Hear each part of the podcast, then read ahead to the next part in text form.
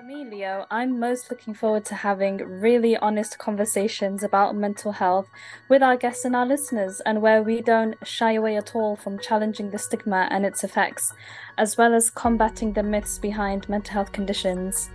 I'm also looking forward to talking to people from diverse backgrounds where stigma may be deeply entrenched in their communities and how we can tackle that. Also, exploring how aspects such as culture and identity shape our own understanding of mental health. So there's lots to cover on this podcast, Leo. Are you ready? Oh, I'm ready indeed. And personally, I'd love to uh, cover sort of men talking about mental health as well, and particularly tackling that end of mental health stigma and discrimination. So, really, really looking forward to it. Very ready to get started and just excited to share all this fantastic opportunity and content with everybody.